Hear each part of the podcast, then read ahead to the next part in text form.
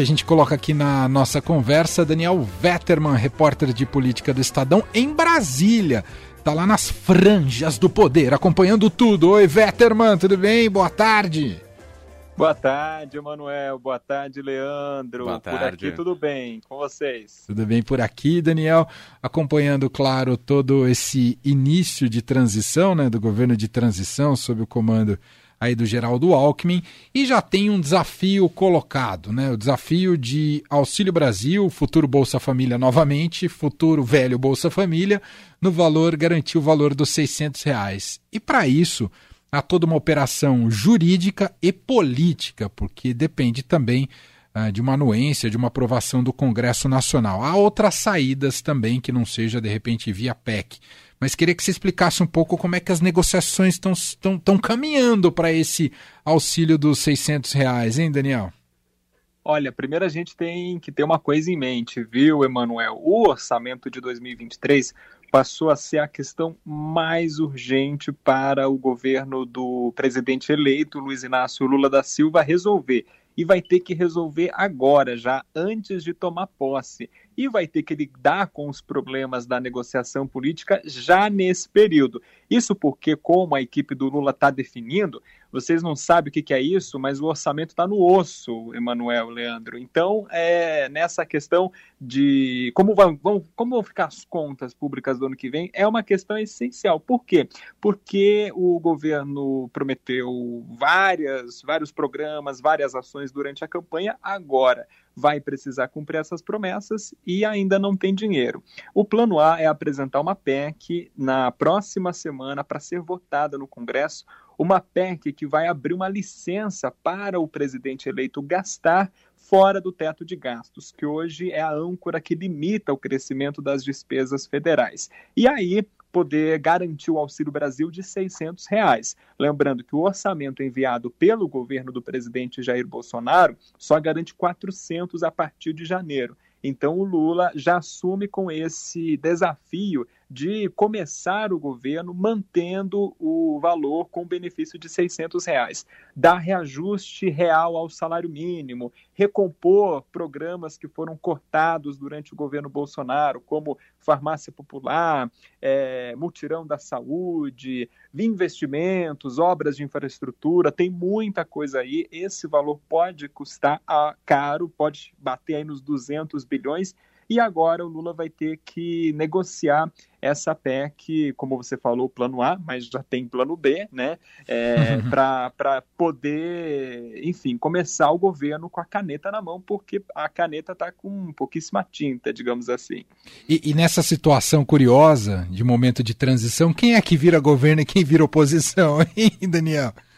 Por enquanto é difícil achar oposição, né? Porque cada dia mais tem gente fazendo aceno para o Lula, inclusive aliados do presidente Jair Bolsonaro. O Centrão já está sinalizando que quer uma composição, que aceita uma composição com o governo eleito, mas vai cobrar caro. E essa PEC ela entrou num momento muito crucial para isso. Por quê? O Lula depende da PEC para ter dinheiro para gastar a partir de janeiro. O Centrão, obviamente, né, é da natureza do Centrão, vai exigir uma série de condições para poder aprovar essa PEC.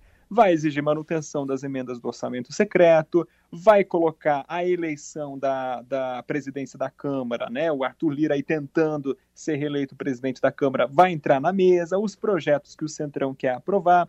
No Senado, o Rodrigo Pacheco também está negociando aí o apoio do PT ao projeto de reeleição dele lá em fevereiro do ano que vem. E o governo, antes de tomar posse, já ficou refém do Centrão por causa dessa PEC. Por isso, essa PEC está sendo criticada entre alguns aliados. O senador Renan Calheiros disse ontem que o governo Lula, antes de assumir, já está cometendo uma barbeiragem, nas palavras dele, porque está aceitando ficar refém do Centrão, justamente porque vai depender da aprovação do Congresso atual dessa proposta até o final do ano e também o Congresso atual é que vota o orçamento do ano que vem. E aí vem o plano B, que é abrir um crédito extraordinário, que é uma medida provisória que o presidente da República assina, e aí Lula faria isso depois de tomar posse, e ele já autoriza a despesa para o Auxílio Brasil para outros programas fora do teto. Mas aí é mais complicado, porque tem uma questão jurídica, se ele pode fazer isso na canetada.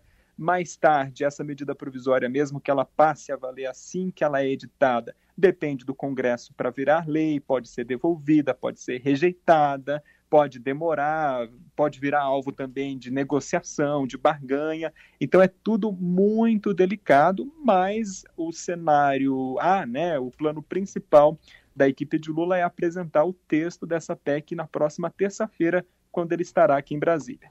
Vetterman, você falou aí do aceno do Centrão, já dessas negociações, aproximações e tal. Uma ala importante do apoio de Jair Bolsonaro sempre foi a dos evangélicos.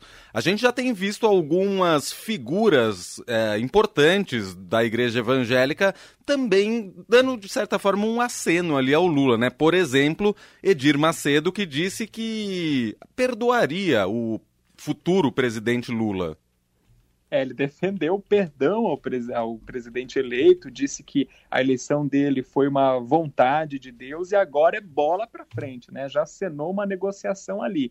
E, e, o deputado Cezinha Madureira também, que é um líder importante da bancada evangélica aqui no Congresso, ele é porta-voz do bispo Samuel Ferreira, que é líder da Assembleia de Deus Madureira, uma igreja muito importante, com presença aí no país inteiro, também já sinalizou que quer conversar com o Lula e que a bancada evangélica vai tentar um acordo em torno de pautas em comum com o futuro presidente, né? Então os evangélicos também já estão fazendo esse aceno, né? É, e essa turma aí é conhecida como o centrão que tem fé, né? Porque é, estavam em todos os governos, estiveram com todos os presidentes, têm interesses no Congresso, tem projetos aí, por exemplo, de desoneração de templos religiosos, né? Ou de redução de impostos.